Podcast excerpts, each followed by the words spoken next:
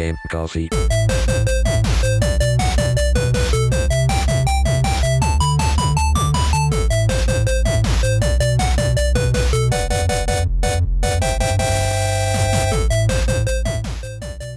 Ciao a tutti ragazzi e benvenuti ad una nuova puntata di Game Coffee. Come va? Come state? Oggi parliamo di nuove tecnologie che verranno introdotte appunto nella nuova nona generazione di videogiochi. Nella scorsa puntata di Game Coffee abbiamo parlato della nona generazione di console che verranno rilasciate sul mercato alla fine dell'anno. Abbiamo ovviamente parlato delle novità che sia Xbox Series X e PlayStation 5 porteranno sul mercato. Ovviamente tra la scorsa puntata e questa c'è stata la presentazione ufficiale di Sony dove hanno svelato il design delle, della console e le varie esclusive che verranno rilasciate su PlayStation 5. Apro una parentesi perché probabilmente l'avete, lo saprete di sicuro. Come hanno deciso di aprire la, la presentazione?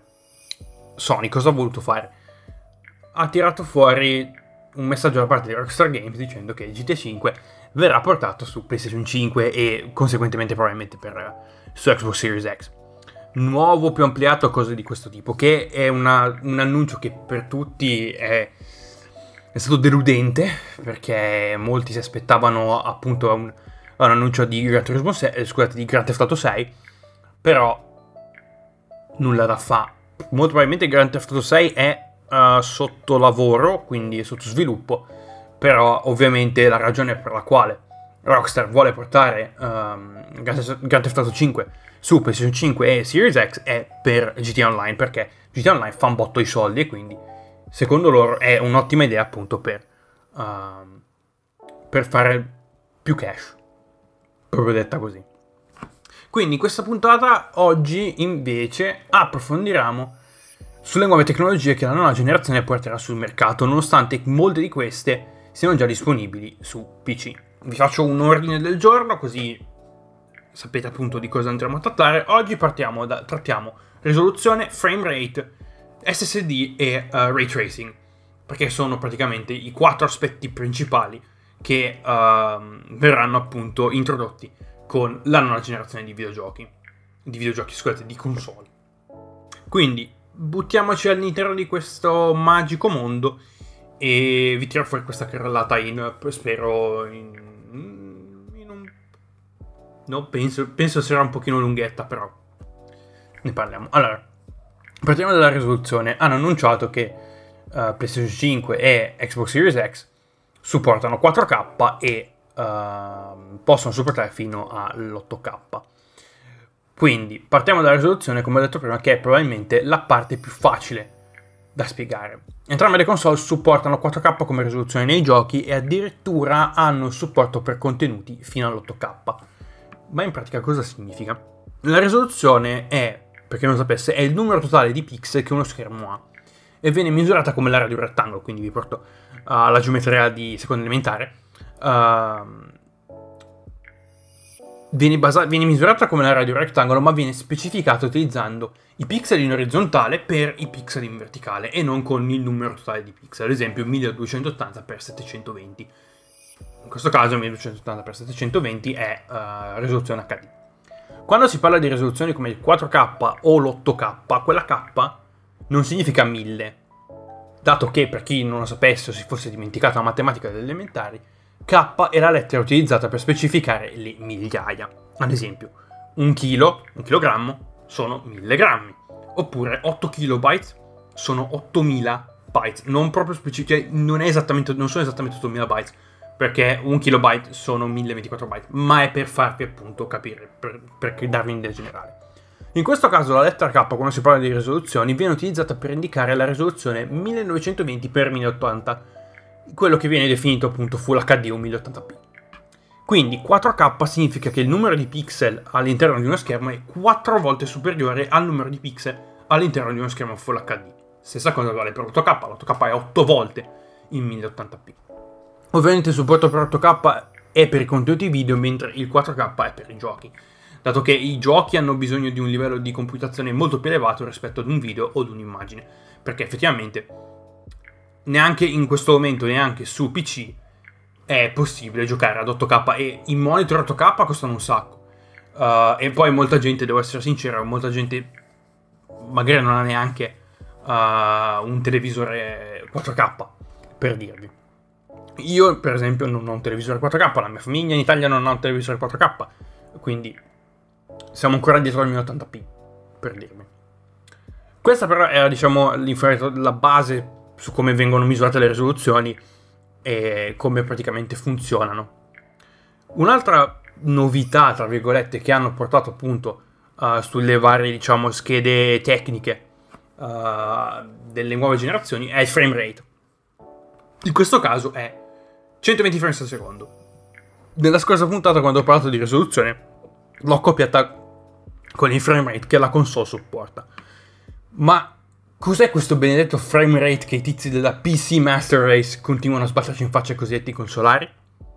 Il frame rate è il numero di fotogrammi che un computer renderizza in un secondo e viene misurato in FPS, frames per second o in italiano fotogrammi al secondo. Più è alto questo valore, più il gioco risulta fluido all'occhio. Generalmente i giochi delle console di questa generazione supportano sia 30 che 60 frames al secondo, uh, mentre in realtà virtuale c'è bisogno di un frame rate più elevato, uh, idealmente dal 75 ai 90 frames al secondo per evitare il motion sickness. Quindi uh, il frame rate è il numero di frames di fotogrammi che um, un computer deve renderizzare per rendere, diciamo, per renderizzare un video o un'immagine in movimento. Quindi Uh, in questo momento Xbox One e PlayStation 4 supportano sia 30 e 60 frames al secondo. Dipende, dipende da, dal gioco perché, ad esempio, um, Formula 1, l'esempio 2019, genera 60 frames al secondo, mentre Red Dead Redemption 2, essendo un gioco più grande e con una quantità di dati enorme, uh, gira a 30 frames al secondo. In questa nuova generazione si spera che, uh, diciamo, il frame rate per tutti i giochi rimanga su un minimo di 60, cioè il minimo, la barriera minima è 60, poi potrebbe comunque alzarsi ed arrivare fino a 120, però eh, credo che eh, nel, almeno nelle prime battute di questa nuova generazione eh, avere dei giochi a 120 frames al secondo secondo me sarà un pochino difficile, sarà un pochino difficile trovarli. Alcuni confondono, pensano che il frame rate e il refresh rate siano la stessa cosa. No. Il frame rate è quello che vi ho spiegato prima, mentre il refresh rate che è una cosa specifica dei pannelli, quindi parliamo dei monitor, è quanto velocemente il monitor riesce ad aggiornare l'immagine, un'immagine specifica, ed è misurata in Hz. Uh, adesso non so tirare fuori tutto il discorso del per giocare a frame rate elevati devi per forza avere un monitor con un refresh rate elevato, così questo dico perché perdiamo solo tempo. Per farvela breve, uh, avere una Series X o una PlayStation 5 che supporta appunto uh, frame rate fino a 120 frames al secondo uh, non vi ostacola a, a giocare tranquillamente. Ok, uh, che um, cioè, essendo, essendo frame rate e refresh rate due cose completamente separate, um, è comunque possibile giocare alla, alla, PlayStation 5 con la TV che, in, in, uh, che avete in sala tranquillamente. Non è che avete bisogno di comprare un monitor 8K, 8K che vi supporta il, che ne so, con un refresh rate da 240 Hz non, non è necessario. Quindi, se volete saperne di più per quanto riguarda uh, frame rate, refresh rate e come, diciamo, qual è la loro relazione, vi consiglio di andare ovviamente a cercare su YouTube e su Google. Specialmente Linus Tech Tips aveva fatto dei video mille, mille anni fa sul canale TechWiki dove parlava appunto, dove spiegava appunto frame rate, uh, refresh rate, quale, cioè, cosa è più importante, spoiler, è più importante frame rate e refresh rate. Uh, quindi se volete saperne di più e um, imbattervi, diciamo, in tutte queste cose, andate su YouTube tranquillamente. La terza tecnologia che vi porto uh, appunto all'interno di questo, di que- cioè che la nuova generazione porta, sono i dischi a stato solido di serie. PlayStation 5 e Xbox Series X sono le prime console di sempre a montare degli SSD, ovvero dei dischi a stato solido. E quale sarebbe la differenza tra un disco rigido normale o meccanico in termini tecnici e un SSD? Per capirlo bisogna prima capire come funziona un disco rigido. Un disco rigido è formato da dei piatti che assomigliano vagamente a dei CD perché la dimensione è più o meno quella e una testina magnetica. Quando un disco rigido meccanico è in funzione abbiamo dei piatti che girano, i piatti cominciano a girare e la testina performa le operazioni di scrittura e di lettura, incidendo degli intagli microscopici sulla superficie dei piatti. Quello è per, uh, per scrivere i dati, ovviamente per leggerli uh, c'è solo bisogno di un... Um, basta solo che la testina arrivi sul punto del dato, la illumini per appunto registrare il dato e uh, mandarlo appunto su, um, al computer. Quindi, generalmente i dischi rigidi di questo tipo costano poco, ma sono lenti. Perché? Costano poco perché um, i processi di manifattura oramai sono ben noti e costa pochissimo, appunto. I, i materiali costano pochissimo e il, il, il um, uh, montare su un disco rigido è relativamente uh, efficiente e costa poco. Però ovviamente, uh, essendo un disco rigido formato da parti meccaniche, è ovviamente suscettibile, suscettibile a lentezza, perché uh, un disco può girare solo fino a un certo punto, il massimo se non sbaglio è 10.400 giri al minuto, e uh, ovviamente per quanto riguarda la durabilità, perché avendo parti meccaniche è possibile che un, la testina magari si, non so, si rompa o il disco rigido, o il disco in sé, i piatti vengano smagnetizzati anche se sono, diciamo, chiusi in una, in una capsula. In un certo senso, però, c'è sempre quella possibilità. Gli SSD invece utilizzano memorie, uh, un tipo di memoria chiamata NAND, che utilizza delle celle di memoria e non ha parti mobili. È un po' come.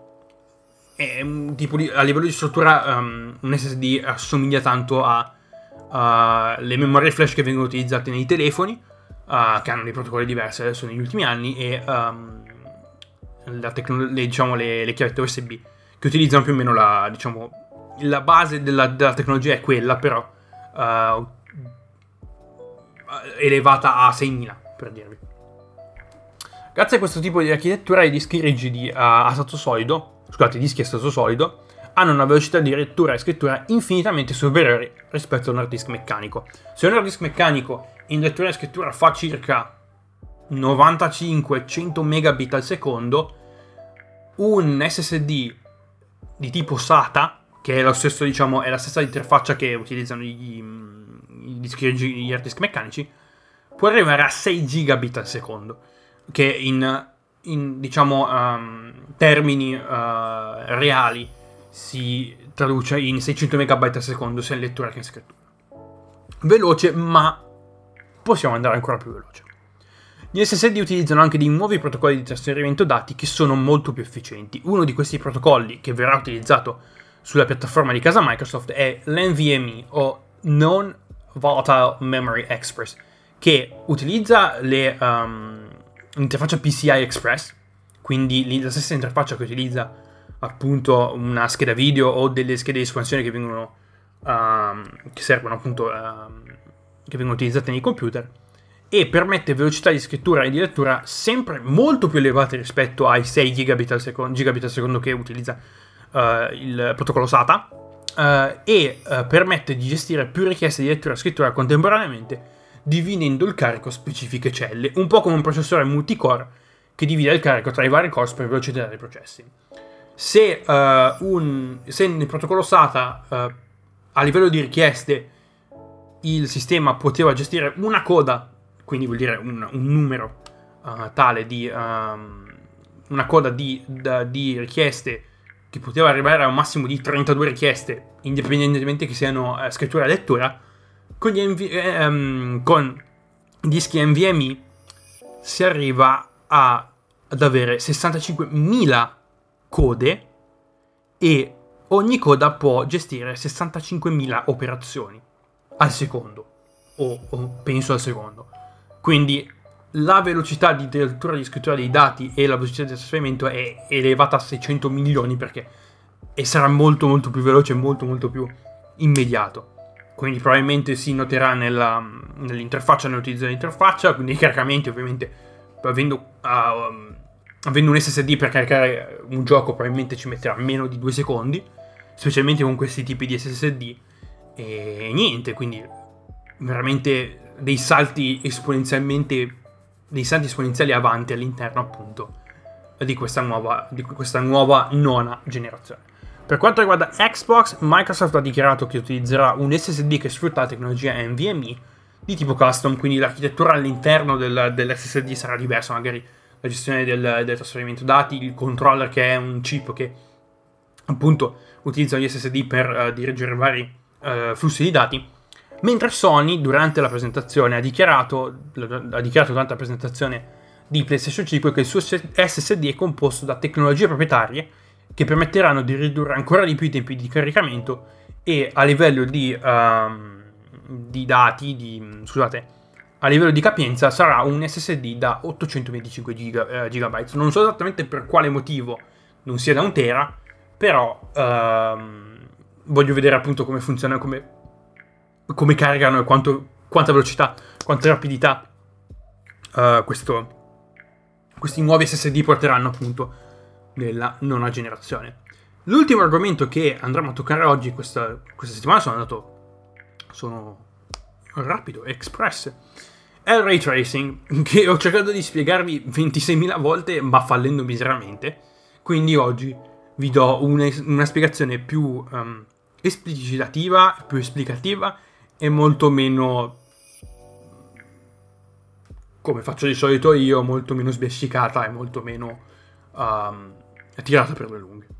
Quindi, la tecnologia più sbalorditiva che la nuova generazione di console porterà alle masse è il famosissimo ray tracing. Adesso, a parte magari meme, meme, uh, come volete, RTX off, RTX on e quella roba lì, portare questo tipo di tecnologia su una console è effettivamente impressionante. Però in pratica cos'è il ray tracing? Prima di tutto bisogna capire come viene renderizzata l'illuminazione in un videogioco. Prima dell'avvento del ray tracing a livello commerciale, apro una parentesi, arriveremo, cioè questo, quello che vedrete nella serie, um, 2000, nelle, nelle, nelle, mm, schede grafiche Nvidia della serie 2000, quindi dal 2060 al 2080, um, è un ray tracing, sì, è, è ray tracing, effettivamente è, è ray tracing, ma è un pochino meno, diciamo, uh, è, un pochino diverso rispetto al ray tracing che viene utilizzato ad esempio nei, uh, nei film d'animazione, ma continuo, ne parliamo tra un po', chiudo parentesi. Prima dell'avvento del ray a livello commerciale, come ho già detto prima, il metodo tradizionale per renderizzare l'illuminazione in un videogioco si utilizzava uh, una tecnica chiamata rasterizzazione. L'oggetto 3D che è formato da migliaia di poligoni, generalmente triangoli, uh, veniva, viene praticamente traslato in due dimensioni e trasformato in un oggetto bidimensionale formato non da triangoli ma da pixel. E poi su quell'oggetto viene, vengono applicati uh, degli shaders, che sono delle uh, proprietà, possiamo definire così, che danno colore, tipo di materiale, riflettività e come l'oggetto dovrebbe teoricamente comportarsi quando la luce rimbalza su di esso. Ed è questo um, quello che il ray tracing va a fare. Ehm, lavora principalmente appunto su come gestire l'illuminazione. Per illuminare un oggetto in maniera realistica in un videogioco o in un ambiente 3D c'è anche bisogno di, tra virgolette, fissare l'illuminazione utilizzando delle cube, delle cube maps uh, volumetriche, cose di questo tipo, ma sto divagando, è, molto, è un argomento molto tecnico e dato che uh, ho iniziato a lavorare con degli ambienti 3D so più o meno uh, che uh, con i motori, quelli che vengono definiti uh, online, eh, motori online, ehm, che sono quei motori di, che renderizzano cose in tempo reale, per appunto um, creare dell'illum- dell'illuminazione bi- hai bisogno di queste cube maps, che sono delle, um, delle mappe, tra virgolette, dei, sono dei, dei, cubi che non si fanno vedere appunto nella, nell'immagine, ma questi cubi permettono di uh, simulare come la luce rimbalza all'interno della, del volume, cioè dell'aria o uh, dell'ambiente in cui appunto, um, appunto la luce è, è, è, è infilata e um, anche come vi rimbalza sugli oggetti, ma lontanamente l'effetto è molto più finto. Nonostante possa diventare attraverso e comunque manipolazio- manipolazioni e uh, attraverso post processing può sembrare abbastanza veritiero, però si capisce sempre che uh, la luce volumetrica, la volumetrica e um, la luce è stata appunto fissata, uh, se così si può dire.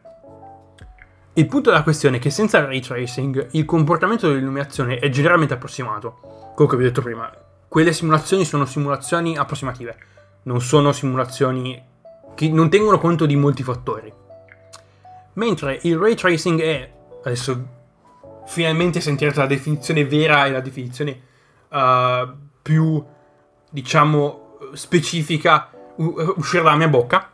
Il ray tracing è una simulazione realistica di come la luce interagisce con vari oggetti e di come la luce si disperde e rimbalza su varie superfici, dando un aspetto incredibilmente più realistico e veritiero ad un oggetto, una scena o ad un videogioco, perché la luce nel mondo reale funziona così.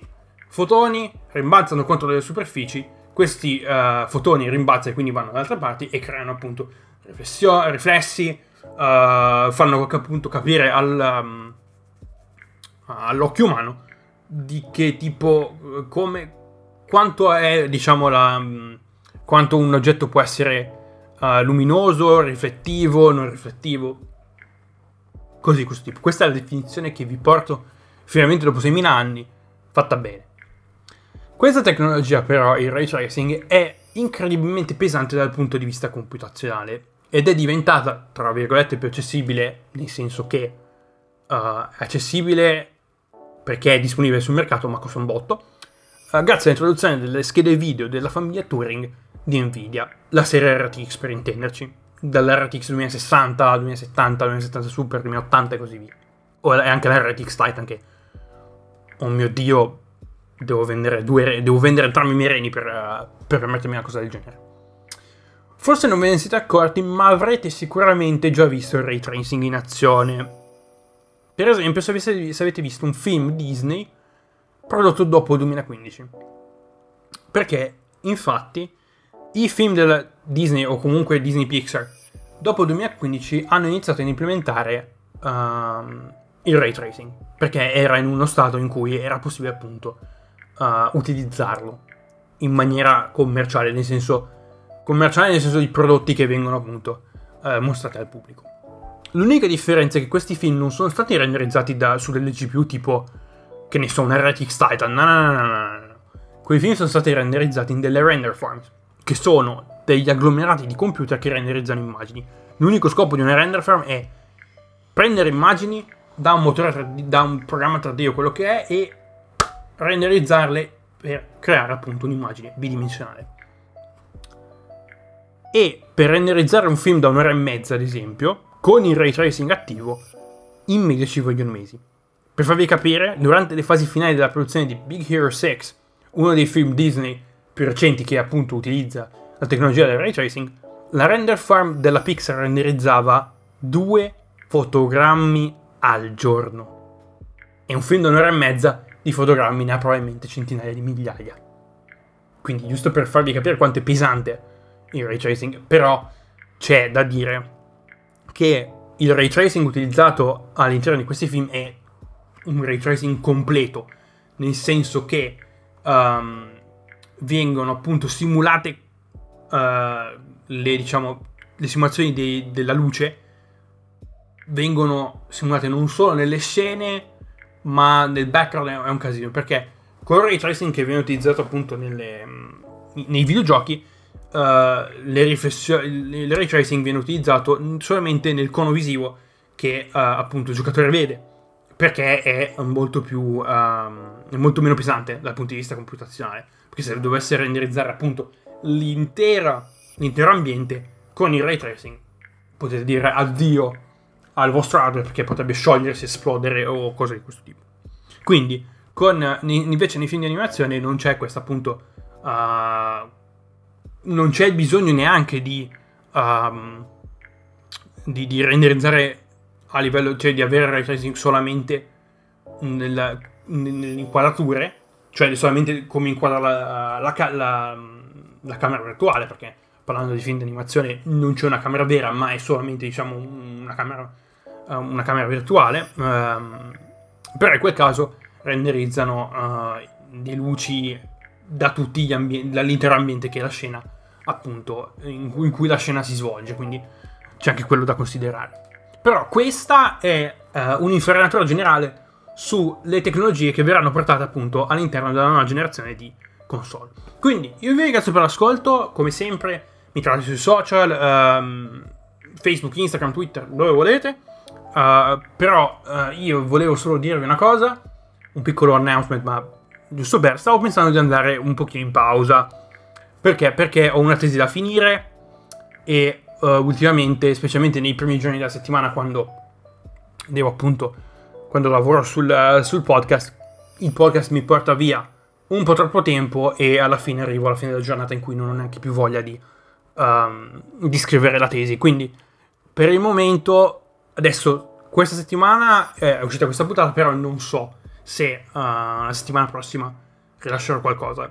Quindi lo scoprirete sui social, ve lo, probabilmente ve lo scriverò lì e vi farò sapere. Magari farò un piccolo, uh, un piccolo bonus, appunto dove vi parlerò della mia pausa, dove, co- cosa devo fare appunto in, in, in questa pausa. E, e, niente, ci sentiremo mercoledì prossimo, boh che lo sa. Nel caso tenetevi pronti. Perché probabilmente lo avremo o porto oltre alla Formula 1 o porto Game Coffee tradizionale. Quindi io vi ringrazio per l'ascolto e ci sentiamo. Ciao.